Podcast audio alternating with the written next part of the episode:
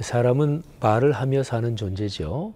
그런데 어떨 때는 아유, 그 말해봐야 소용없다. 그런 상황도 있습니다. 그럴 때는 침묵을 지키는 게 지혜로운 거죠. 뭐 그럴 때 쓰는 말이 웅변은 은이고 침묵은 금이다. 이런 거죠. 그런데 어떨 때는요, 말해봐야 소용없다. 그것 뻔히 알면서도 그래도 말할 필요가 있다. 이럴 때도 있습니다. 우리 신앙인으로서는 예수 그리스도의 복음에 대해서 그게 적용됩니다. 그러니까 때를 얻든지 못 얻든지 항상 말씀을 전하고 복음을 전하라 하는 게 바로 그런 것이지요. 사도행전 22장 1절 이하에는 사도 바울이 유대인들에게 변증하는 그 메시지가 기록이 되어 있습니다. 근데 사도 바울이 음, 그게 효과가 있다고 생각해서 그랬을까요? 뭐 그랬을 수도 있겠죠.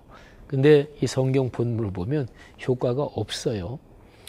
1절부터 21절까지가 사도 바울의 자기 간증이고 또 변증인데 근데 간증을 하는데 하나님께서 나를 멀리 이방인에게 보내셨습니다. 뭐 요 얘기를 하는데 듣고 있던 사람들이 더 이상 참지 못하고 난리를 피우면서 저런 놈은 쳐 죽여야 된다. 이렇게 돼요.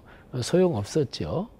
근데 사도 바울의 이 변증은 복음의 변증이었습니다. 복음의 변증은 효과가 없더라도 기회가 있으면 해야 됩니다. 여러분과 저의 삶 속에서 이 바울의 변증, 이런 자세와 태도를 깊이 배우고 또 실천했으면 좋겠습니다.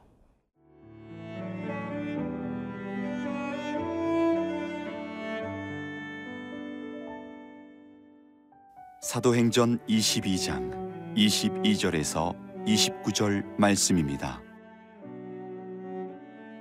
이 말 하는 것까지 그들이 듣다가 소리질러 이르되 이러한 자는 세상에서 없애버리자 살려둘 자가 아니라 하여 떠들며 옷을 벗어 던지고 뒷글을 공중에 날리니 천부장이 바울을 영내로 데려가라 명하고 그들이 무슨 일로 그에 대하여 떠드는지 알고자 하여 채찍질하며 신문하라 한데 가죽줄로 바울을 매니 바울이 곁에 서 있는 백부장더러 이르되 너희가 로마 시민 된 자를 죄도 정하지 아니하고 채찍질할 수 있느냐 하니? 백부장이 듣고 가서 천부장에게 전하여 이르되 어찌하려 하느냐 이는 로마 시민이라 하니. 천부장이 와서 바울에게 말하되 내가 로마 시민이냐? 내게 말하라. 이르되 그러하다. 천부장이 대답하되 나는 돈을 많이 들여 이 시민권을 얻었노라. 바울이 이르되 나는 나면서부터라 하니. 신문하려던 사람들이 곧 그에게서 물러가고 천부장도 그가 로마 시민인 줄 알고 또 그 결박한 것 때문에 두려워하니라. 어, 바울의 변증을 듣다가 어, 저런 놈은 살려두면 안 된다 이렇게 얘기한 그 두 절, 그 상황을 제가 한번 읽어드릴게요. 사도행전 22장 21절 그리고 22절입니다. 어, 나더러 또 이르시되, 그러니까 주님께서 바울한테 그렇게 말씀하셨다. 그러니까 변증의 마지막 부분이에요. 떠나가라, 내가 너를 멀리 이방인에게로 보내리라 하셨느니라. 자 이제 22절. 이 말 하는 것까지 그들이 듣다가 소리 질러 이르되 이러한 자는 세상에서 없애버리자 살려둘 자가 아니라 그러면서 떠들며 옷을 벗어던지고 티끌을 공중에 날리니 소용없었죠. 사도 바울이 해명하려고 했었을까요? 아니면 무리를 좀 진정시키려고 했었을까요? 내가 잘못한 게 있는 게 아니다. 뭐 그런 거를 설득하려고 했었던 것일까요? 어, 사도 바울은요, 지금 여기 사도행전 22장 이 상황은 예수를 만난 초기가 아니에요.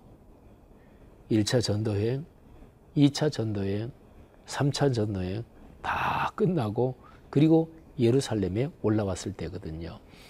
뭐 그냥 편하게 하는 농담 삼아 하는 말로 말하면 예수 그리스도의 복음 전파와 연관해서 산전, 수전, 공중전 다난 말하자면 그런 상황이죠.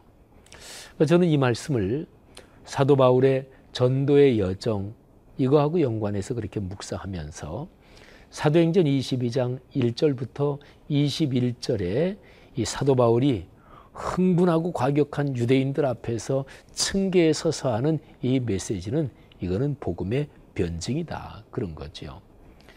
예수 그리스도의 복음을 전하는 방법 중에서 가장 고전적인 방법이 있습니다. 그거는 나는 이렇게 예수님을 만났습니다. 그러면서 다른 사람들에게 복음을 전하는 거예요. 지금 사도행전 22장 1절 이하의 메시지가 바로 그런 거지요. 그런데 말씀드린 것처럼 그 유대인들한테는 효과가 없었습니다. 자, 그런데 생각해 보십시오.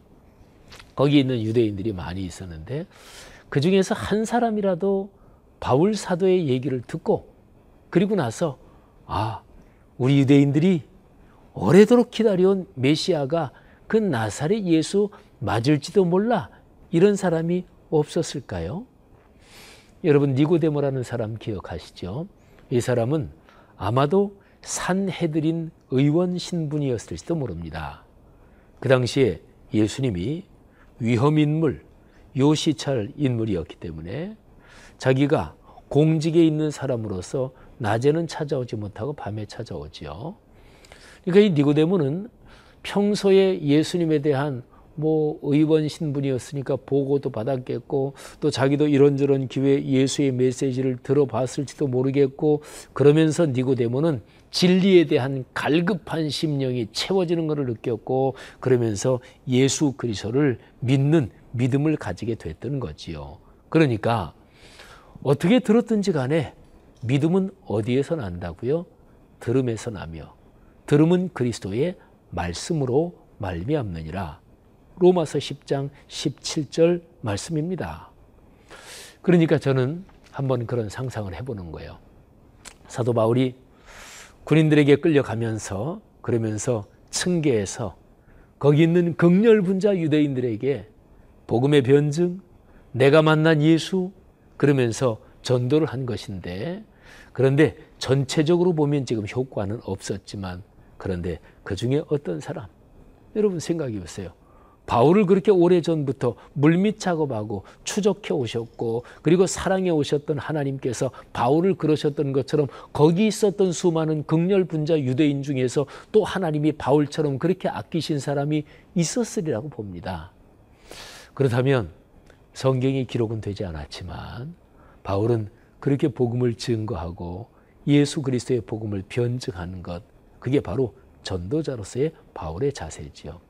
자, 그러면 제가 아까 말씀드린 것은 조금은 바꿔야 돼요. 그러니까 해봐야 쓸데없다. 근데 언제나 효과가 있고 결코 쓸모없는 일이 아니다. 그런 일이 분명히 한 가지는 있습니다. 복음의 변증이지요. 여러분, 당장 결과가 없는 듯이 보여도 결과가 없는 것이 아닙니다. 하나님이 씨를 뿌리시게 하는 것이고 우리를 통해서 그리고 하나님이 열매도 맺게 하실 것입니다. 복음을 변증하는 일에 절대로 지치지 마십시오. 포기하지 마시기를 바랍니다.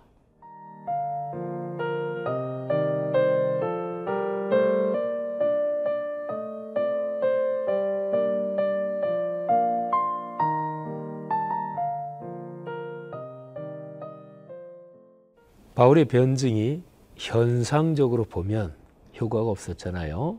그리고 사람들이 그 극렬 분자 유대인들이 뭐 난리 소란을 피우는 거예요. 그래서 이제 천부장이 명령해서 바울을 영내로 끌고 오죠. 그래서 진행되는 상황을 보세요. 여기 아주 중요한 메시지가 있습니다. 자, 영내로 데려갔습니다. 그리고 채찍질해서 신문해라 이렇게 말했어요. 명령했어요. 그래서 바울을 가죽줄로 맸어요. 그리고 이제 채찍질을 하려고 하는데 여러분 그 당시에 채찍은 무섭습니다. 이게 채찍의 종류가 뭐 여러 가지 있었는데요. 이 채찍 가죽으로 된 채찍 줄에 쇠조박지나 짐승의 뼈 같은 날카로운 게 거기에 연결되어 있어서 그래서 이거를 치잖아요. 그러면 채찍이 사람 몸에 휘감기면서 그 쇠조박지나 짐승의 날카로운 뼈가 사람의 살에 박히는 거예요. 채찍을 이렇게 드러내면 거기서 살점이 떨어져 나가는 거죠. 채찍질을 하려고 하는데 바울이 그 옆에 서 있는 말하자면 천부장의 명령을 받들어서 채찍질을 지휘하는 그 백부장한테 이렇게 얘기합니다. 자, 25절 들어보세요. 가죽줄로 바울을 매니 바울이 곁에 서 있는 백부장더러 이르되 너희가 로마 시민 된 자를 죄도 정하지 아니하고 채찍질할 수 있느냐 하니 바울은 자기가 로마 시민권자였거든요. 바울은 태어날 때부터 그랬어요. 어, 자기 아버지가 말하자면 어, 로마 시민권자였던 거죠. 바울은 태생 로마 시민입니다. 물론 바울의 혈통은 어머니가 유대인이었기 때문에 말하자면 유대인 혈통을 가지고 있었고요. 그런데 바울이 백부장한테 내가 로마 시민권자인데 우리 로마의 법에 따르면 로마 시민권자가 죄가 확정되지도 않았는데 채찍질 할수 있느냐? 할 수 없어요. 백부장이 그거 알죠. 그래가지고 백부장이 바로 천부장에게 보고를 해요. 그러더니 천부장이 바울에게 옵니다. 급히 와요. 그러면서 내가 로마 시민권자 맞냐? 정확하게 말해라. 바울이 아, 그렇다. 그래서 천부장이 뭐라고 얘기하냐면 28절에 나는 돈을 많이 들여 이 시민권을 얻었다. 나도 로마 시민권자다. 그러니까 바울은 나는 태어나면서부터 태생 로마 시민이다. 쉬운 얘기로 천부장보다 로마 시민권 이 진성으로 말하면 더 센 거지요. 천부장이 두려워합니다. 로마 시민인 사람을 죄를 확정도 안 하고 결박하고 했던 것 자체가 문제가 될 수도 있거든요. 바울은 전도할 때 자신이 로마 시민권자인 것을 10분 활용했습니다. 10분 활용했어요. 여러분 여기에서 우리는 중요한 교훈 하나를 배웁니다. 복음의 전파, 주님의 일은 땅에서 진행되는 거예요. 공중에서 진행되는 게 아닙니다. 그래서 주님의 일을 할 때 돈이 필요해요.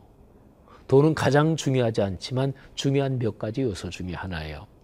숨 쉬는데도 코스트가 필요합니다.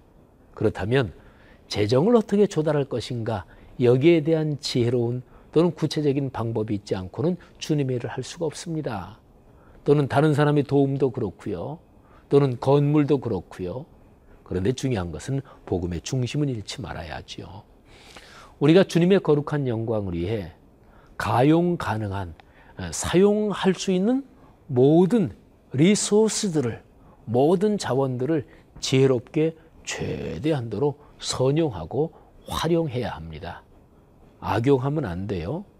오용하면 안 돼요. 남용하면 안 됩니다. 근데 선용하고 활용하고 그래서 시너지 효과가 극대화되도록 해야 합니다. 바울은 자기가 가진 로마 시민권을 그렇게 선용했어요. 여러분은 어떠십니까? 여러분이 남보다 더 많이 가진 거 뭐예요?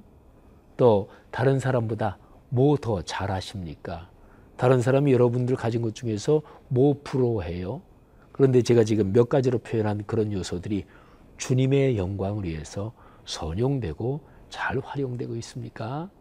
그러기를 바랍니다. 그럴 때 여러분이 가진 그런 것들을 하나님이 더 풍요롭게 해 주실 것입니다. 기도하겠습니다.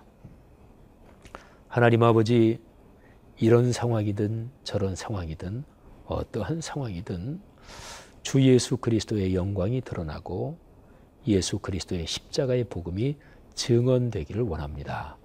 하나님, 그 일을 위해서 제가 가진 그 어떤 것이라도 주님께서 원하신다면 잘 헌신하고 또 그리하여 선용될 수 있도록 도와 주옵소서. 오늘 하루도 그런 기회가 있기를 간절히 원합니다. 예수님 이름으로 기도합니다. 아멘.